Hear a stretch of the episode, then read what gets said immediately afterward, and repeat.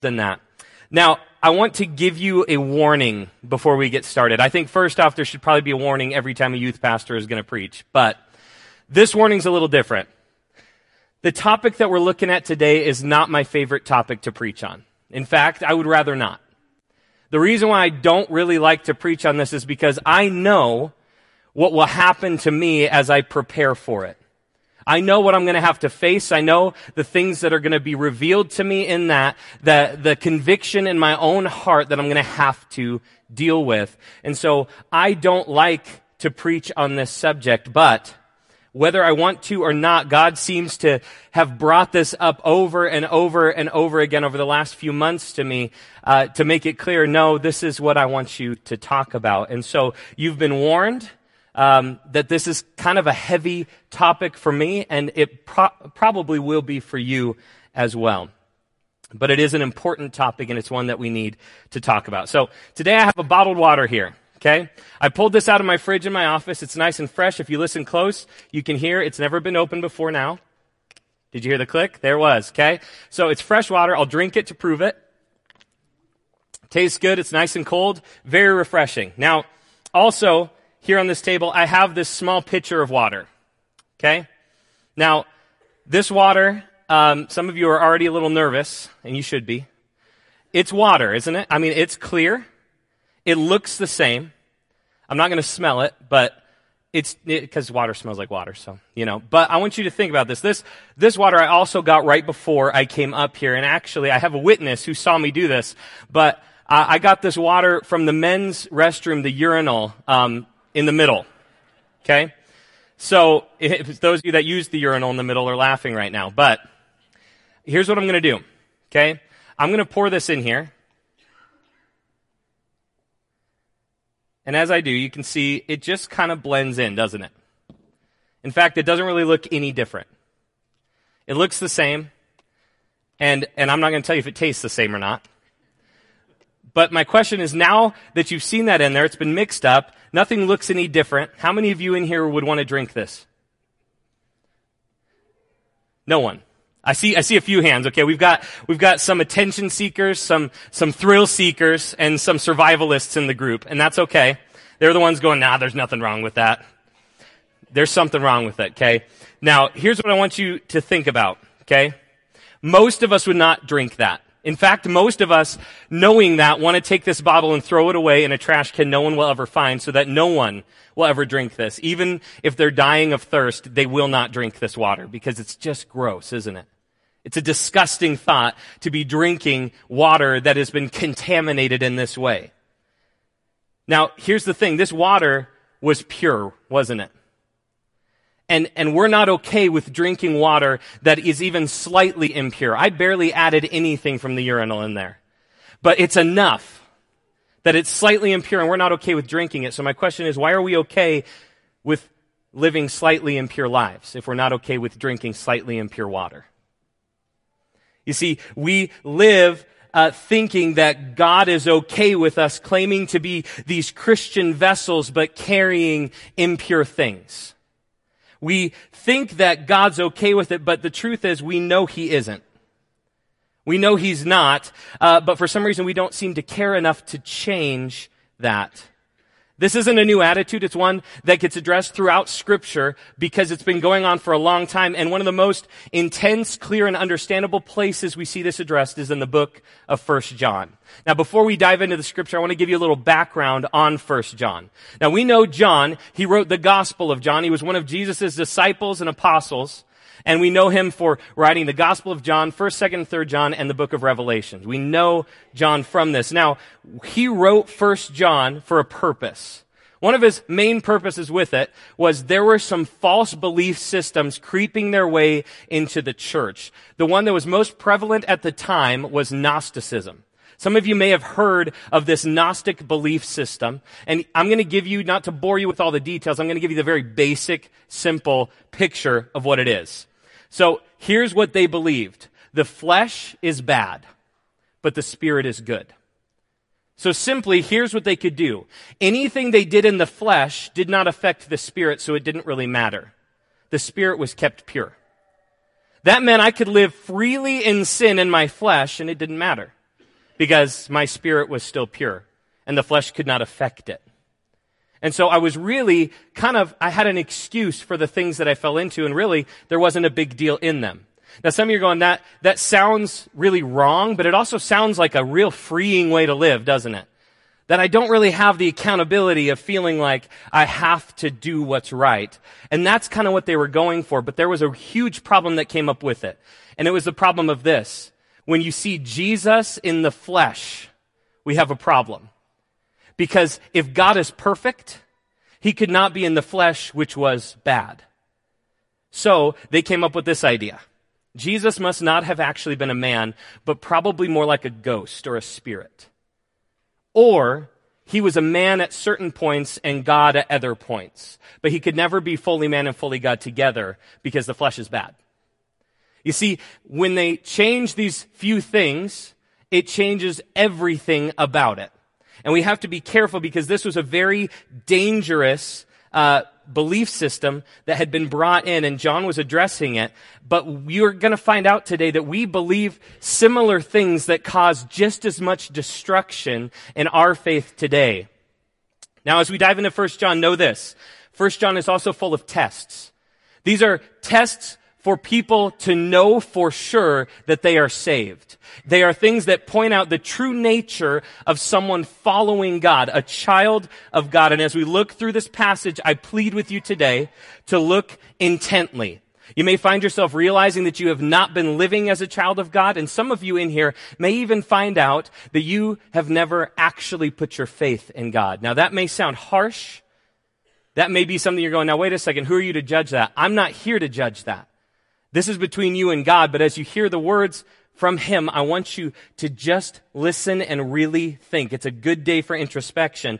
And as you're thinking about this, I want you to remember some of the most terrifying words that Jesus ever spoke. In Matthew 7, 21 through 23, He says this, Not everyone who calls out to me, Lord, Lord, will enter the kingdom of heaven only those who actually do the will of my Father in heaven will enter. On judgment day, many will say to me, Lord, Lord, we prophesied in your name, we cast out demons in your name, and we performed many miracles in your name. But I will reply, I never knew you. Get away from me, you who break God's laws. What I want you to know is salvation through Christ is very easy to receive, but it is impossible to fake before God. He sees the truth of your heart. And so today, as we look in our own hearts, I just ask that you look intently. It's time to check. We're going to go over this test from 1 John, and we're going to find out how we're doing at being the children of God, or if we have been ever at all. So let's look into our lives. We're going to see how we look against the description John gives of a child of God who has had the fruit of the Spirit's work evident in them. So we're going to be in 1 John chapter 3, starting in verse 1. See how very much our Father loves us, for he calls us his children. And that is what we are. But the people who belong to this world don't recognize that we are God's children because they don't know him. Dear friends, we are already God's children, but he has not yet shown us what we will be like when Christ appears. But we do know that we will be like him, for we will see him as he really is. And all who have this eager expectation will keep themselves pure just as he is pure. Everyone who sins by, is breaking God's law. For all sin is contrary to the law of God, and you know that Jesus came to take away our sins, and there is no sin in him. Anyone who continues to live in him will not sin, but anyone who keeps on sinning does not know him or understand who he is. Dear children, don't let anyone deceive you about this. When people do what is right, it shows that they are righteous even as Christ is righteous. But when people keep on sinning, it shows that they belong to the devil. Who has been sinning since the beginning? But the Son of God came to destroy the works of the devil. Those who have been born into God's family do not make a practice of sinning because God's life is in them. So they can't keep on sinning because they are children of God. So now we can tell who are the children of God and who are the children of the devil. Anyone who does not live righteously and does not love other believers does not belong to God. Those are some harsh words, aren't they? They're really intense to read through. And that's just one of the tests through the book of First John. And we're going to kind of dive into what I like to call the meat of that and, and kind of figure out what John is saying in this. So John starts off in a really similar way to how we started off today. We started off by singing out, I'm a child of God. I am who he says I am. He has set me free. And this is how John starts off with this fact that he has made me his child. And that's something we need to not just pass over. That is an incredible truth for us. We should find much joy in that, much excitement in that. And it's an incredible thing. And Paul talks about it in Ephesians 1 5, where he says this God decided in advance to adopt us into his own family by bringing us to himself through Jesus Christ. This is what he wanted to do, and it gave him great pleasure. I love the idea that God found great pleasure in adopting me as his son. It's not something that he looked at me and saw me in my helpless state and went, okay, I kind of feel bad for the guy. No, he wanted this.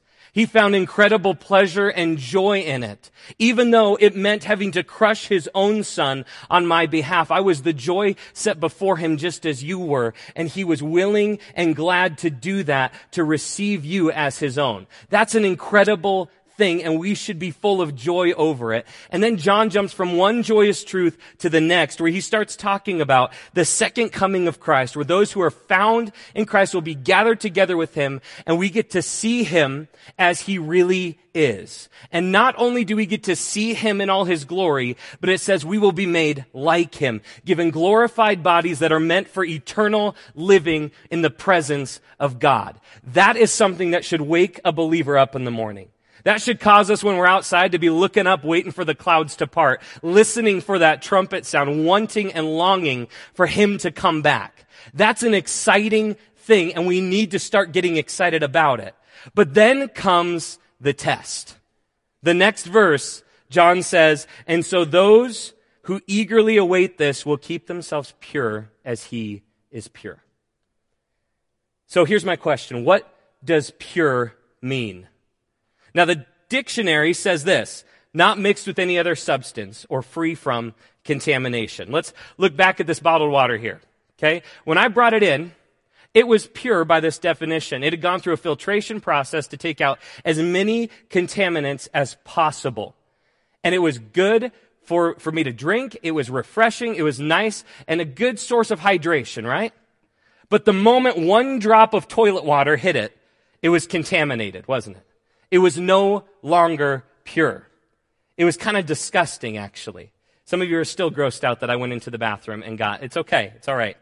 Don't worry. Okay. You don't have to shake my hand. All right. Now, here's the thing. I want you to think about this. Okay. We understand the simple science of purity and impurity with this. But does the definition of pure change when we move from the physical to the spiritual? That's my question is the definition the same between physical and spiritual purity, or does it change? You see, we in the church have done a great disservice to ourselves and to the world around us by attaching the word purity to a specific set of sins. You see, if I'd come up last week and said, hey, next week when I'm preaching, I'm, I'm going to be talking about purity, almost all of you in this room would have spent the whole week going, well, Pastor Ben's going to talk about sexual sin next week. That's what you would have thought of. Because that's what we've done in the church is we've taken purity and tied it specifically to one set of sins. And that is not what purity is about. You see, in fact, in doing that, we remove the actual definition of purity and put a new one on it. And that's a problem. That's the first false definition of purity that we have in the church. See, over the years as a youth pastor, I get asked the same question over and over and over again by students from sixth grade all the way up through college and even some that have graduated and have called me asking this question. They say, Ben, how far is too far? Now, most of them are in a relationship that they're wondering, um, how far is too far? I don't want to fall into some sort of sexual sin. I don't want to cross a line that I can't come back from. And, and the problem is when they ask me this question, they actually reveal something about them that they probably did not want me to know. And, and what they revealed is this. They have a different definition of purity than what they're supposed to. I call it the line. Now, some of you noticed this line running right through the middle of the room here, okay? Some of you are getting excited going, the youth pastor's preaching, there's a line, we're playing dodgeball. It's gonna happen. I'm sorry we're not hurling things at each other today. Next time. Maybe. But if Giles lets me. But here's the thing. I, I want you to understand this line right here is how most of us view our spiritual lives. This is how most of us view purity. We see a line and we decide one side is bad. I'm sorry to everyone over here. And one side's really good. You pick the right side. Okay? That's how we see it, right? So let's, let's think about this. If I'm way over here, I'm standing way over here on the good side, I, I'm kind of comfortable over here, right? I've got a lot of room that I can walk around. I can go down the stairs. I can come back up the stairs. I can climb up on this riser. I can dance around. I could close my eyes and walk around for a while if I wanted to because I'm far enough from that line. I have some wiggle room, right?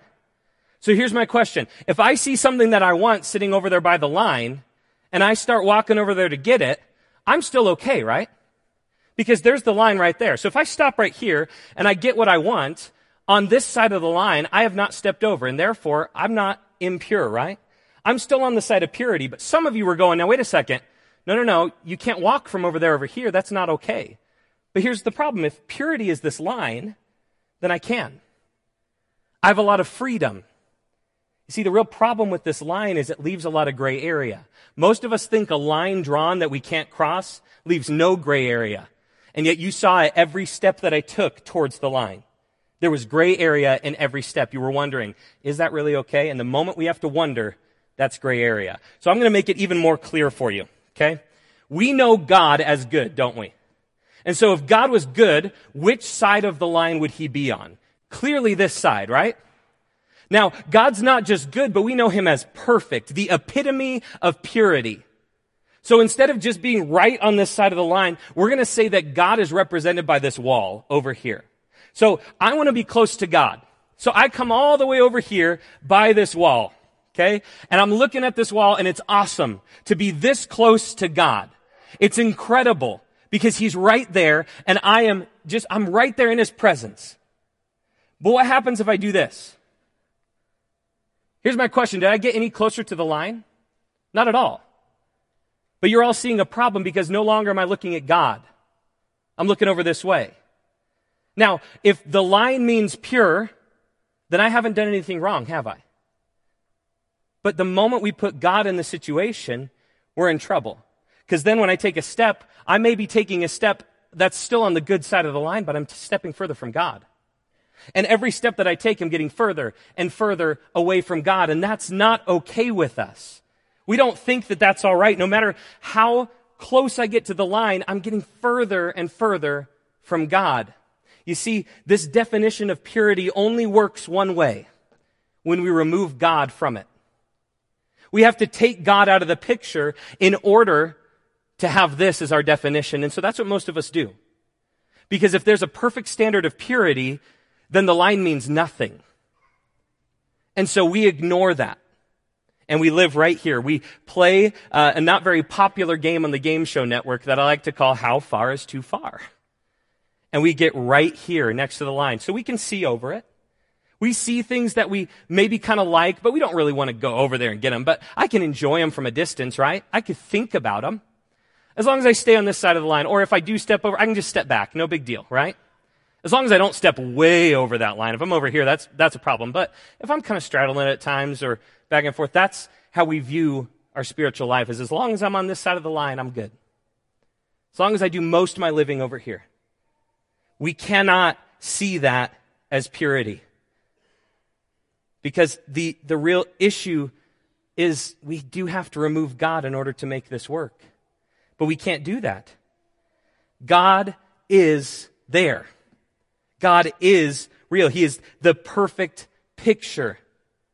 And when we put him in this, we have so much gray area, and God does not work in gray area. He doesn't use that.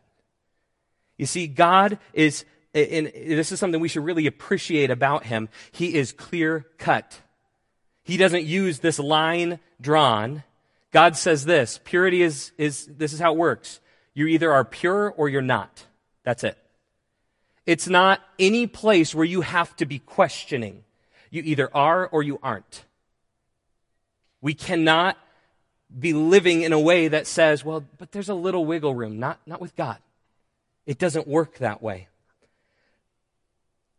I want you to think about this. When God is involved in purity, it's no longer about our proximity to the line. It's much more about what you're walking towards, isn't it? Because if I'm walking this way towards God, I'm walking towards what is the epitome of purity. And the moment I turn my back on that, I'm no longer seeking what is pure. I'm going to give you a personal example from my life for you guys to see this. I'm going to walk this way because when I was in sixth grade, I came out of homeschool into public school. And one of the cool things with that is our sixth graders in my school, we got to play on the middle school football team. So I stepped into the locker room my first day. The eighth grade boys had already been there. They'd played a scrimmage against another school and we got to come in as the school year started. Um, and so they had their lockers all set up. And one of the parts that they set up in their locker is they like to bring in pictures that they'd hang up in their locker. Now these are pictures of things that I had never seen. But things that kind of shocked me at first. And then it didn't take long for me to be enticed by these things and drawn in and curious and wondering about these things. And then I spent the next 14 years of my life struggling with an addiction to pornography. And it just continued and I kept moving further and further away from what I thought was purity, that line. I didn't really want to fight it. All I wanted to do was hide it from the people who were close to me. And I got to this point 14 years later where I'm standing as far as I feel like I possibly can be from purity. And then my sin was exposed. No matter what I tried to do, no matter how much I tried to hide it, it was out. Everyone was going to know. And then I was met with a huge dilemma. I had to fight my way out of it. I no longer had the choice to continue forward because of the damage that it had caused and what I needed to do to recover from that. And so I decided, okay, I want to fight my way out of this and I tried. I tried. And I realized something. It is very hard to fight an enemy that's standing behind you. You see, this is another biblical word that we have taken the power out of. It's this word called repentance. We know the definition of repentance is this, to change one's way of thinking or to turn away from something. You see, I had to repent from this sin, not just try to walk backwards through it without really facing the consequences that I had caused. I had to repent. I had to turn away from it. But I was terrified to do that because here's what I thought I was going to see. I thought I was going to turn around and see that line way in the distance with a bunch of obstacles and trials that I was going to have to go through in order to get back to it. And on the other side of it, there would be God waiting for me, but not until I got there. See, that's how I viewed purity, just like this line and the floor. But you know what happened when I turned around and I faced this way? I didn't see the line at all. You know what I saw? That, that perfect picture of purity was no longer way over there on the wall. It was running towards me with arms open wide, ready to accept me back into his home. It was the Holy Father wanting me. It was Jesus with scars in his hands saying, I paid this in full. And as he embraced me, he said, just come home. Just come home. You see, my, my definition of purity changed in that moment because he said, here, just come home, follow me. And I realized something with every step that I took in the direction that Jesus was leading me. Purity was no longer about a line at all. It's not about a position. It's about a pursuit. And that's what it became for me was this pursuit of Christ. Because if He is the picture of purity, if I am not pursuing Him, then I'm not pursuing purity. I had to battle through that. Now, turning around and repenting, did that take away what I had done? Did that take away the natural consequences of my sin? No, I still had to face those. I still had to battle through those things. I still have to fight those things. I have to continue fighting and moving forward to purity, but it didn't matter anymore about this line at all because the moment I faced purity, He made me clean and He brought me out of it. It's a beautiful thing that John writes in 1 John, where he says, Hey, if we confess our sins, he is faithful and just to forgive our sins and to cleanse us of all unrighteousness. Part of repentance is to turn around and confess, to admit, I know this is wrong. I know that I've sinned against you. But I also know that you are faithful to forgive. You see, all the way over there, I knew about God.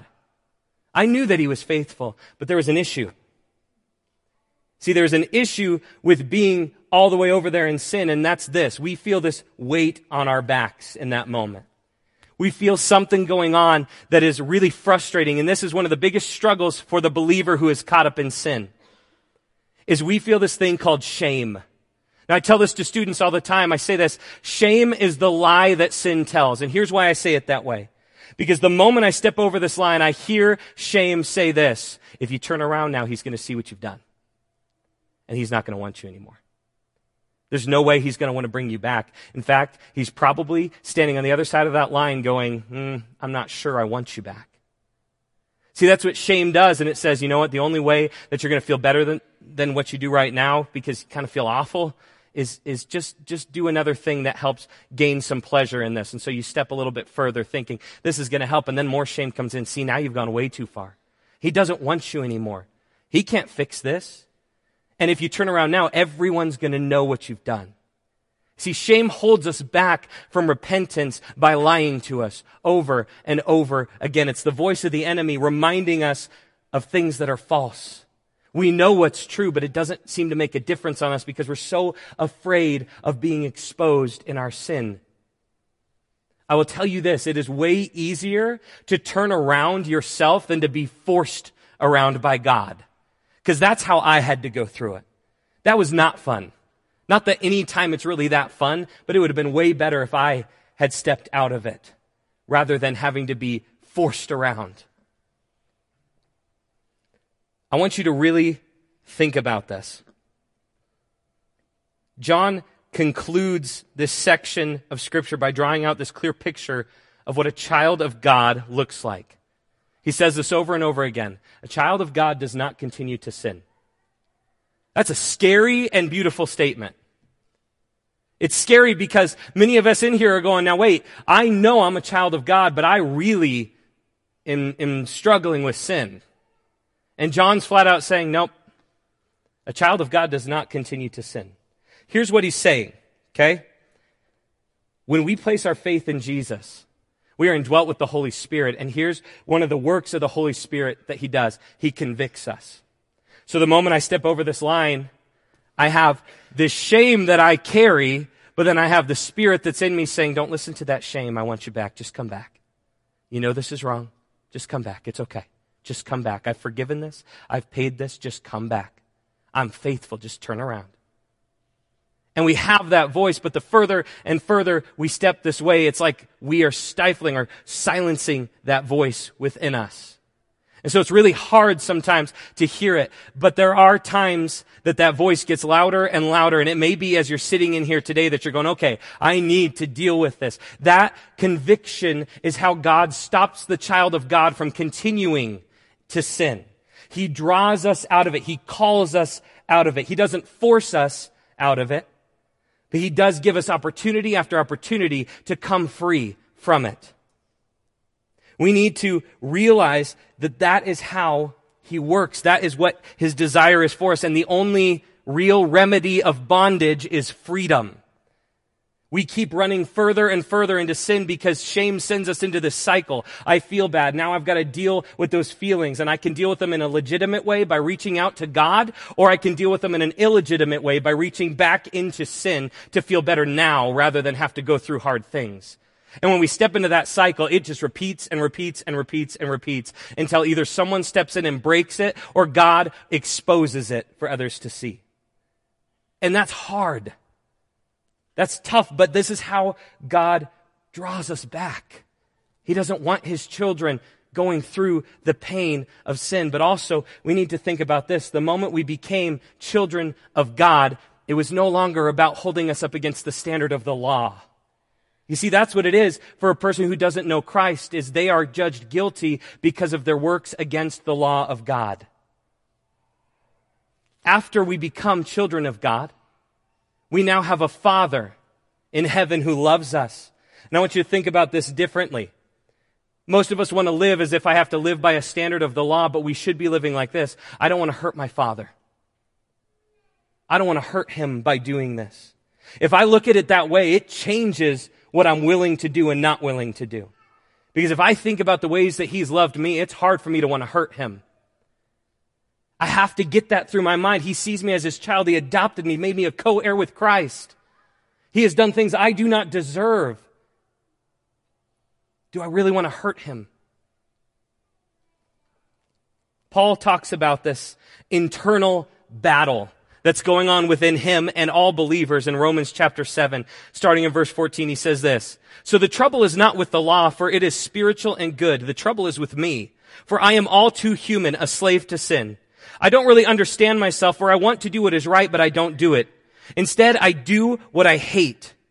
But if I know what is good I, and what I'm doing is wrong, this shows that I agree that the law is good. So I am not the one doing wrong. It is the sin that's living in me that does it. And I know that nothing good lives in me, that is, in my sinful nature.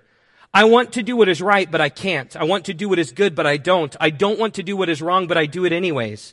But if I do what I don't want to do, I am not really the one doing wrong. It is the sin living in me that does it. I have discovered this principle of life. That when I want to do what is right, I inevitably do what is wrong. I love God's law with all my heart, but there is another power within me that is at war with my mind. This power makes me a slave to the sin that is still within me. Oh, what a miserable person I am. Who will free me from this life that is dominated by sin and death? Thank God the answer is in Jesus Christ our Lord. So you see, it is. In my mind, I really want to obey God's law, but because of my sinful nature, I am a slave to sin. See, Paul really knew that there was a battle within, within him. And in fact, he's being very vulnerable in explaining this out that, hey, I know I'm Paul. I'm the guy that everybody listens to, that everybody wants to hear. All these churches want me to come and visit them, but I need you to know something. Every day I'm battling with sin and I'm struggling with it hard. I want to do what's right and I don't do it. I don't want to do what's wrong, but I do it anyways. He's struggling hard in this. And this is a struggle that we can relate to because many of us go through this on a daily basis. And we need to realize something about what Paul said though. He kept bringing up this statement. Now, when I do sin, it's not really me who's sinning, but the sin that's within me. That sounds kind of like a cop out, right? Like, I'm not really accountable for this. It's not really what I'm doing. It's just this sin within me. Well, it's too bad. No, here's what Paul's doing. He's saying, no, I am completely and fully, fully to blame. I'm fully responsible for my sins. Completely. But here's the issue. That sin nature is no longer my identity. Who I am is a child of God. So when I sin, I am not being who I am. He kept identifying as there are two people. There is the old sin nature. And then there is my new nature created through Christ Jesus as a child of God. Here's the issue. In the morning when we wake up, we have to decide something. What am I going to put on? Am I going to put on the old flesh that should have been crucified with Christ this morning already? Or am I going to crucify that and put on the newness that is found in Christ? It's not like when I sin, I'm dinging the newness up. It's not a new car that you're driving around and bumping into mailboxes with. When I sin, I'm choosing to not be in the newness. I'm not being the child of God that I'm created to be. It's sitting over here unused, and I'm living fully in the flesh. I'm allowing myself to be the old man who is dead and gone, and yet I'm still picking it up and going with it. We have to realize this. Paul was saying, hey, you're not being a child of God when you live in sin. John's saying the same thing. Those who are children of God, they don't do this. Stop doing this. This isn't being a child of God. A child of God lives this way. Stop this. Neither of them are saying, hey, if you are thinking you're a Christian but you're struggling with sin, you're not saved. That's not what they're saying. That's not what I'm saying. I want you to hear me clearly and correctly on this. What I'm saying is this, if you claim to be a Christian but feel no conviction for your sin and see no fruit of God's Spirit in your life, then you need to check your heart. If you're looking and saying, okay, I, I know that I like God. I know that I go to church and I understand a lot of what they're talking about. I really like it. I really appreciate it. I feel better when I'm there. But I can just sin freely and not really feel any conviction. And honestly, when I look at my life, I don't really see evidence of God in it. That should terrify you. That should be scary. That should be something that causes you to sit and think, okay, God, what is going on? Why is this happening? John is saying that genuine believers will not continue to sin freely. They're going to have this conviction when they sin, and they are going to want to repent, to confess, to be cleansed, and to step back into a pursuit of purity.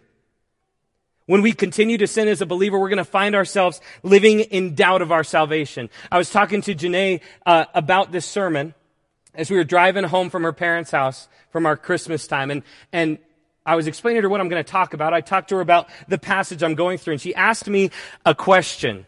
She said, "Okay, so based on what you just read, based on what you shared with me, do you think that you were saved in your time that you were living in that sin?"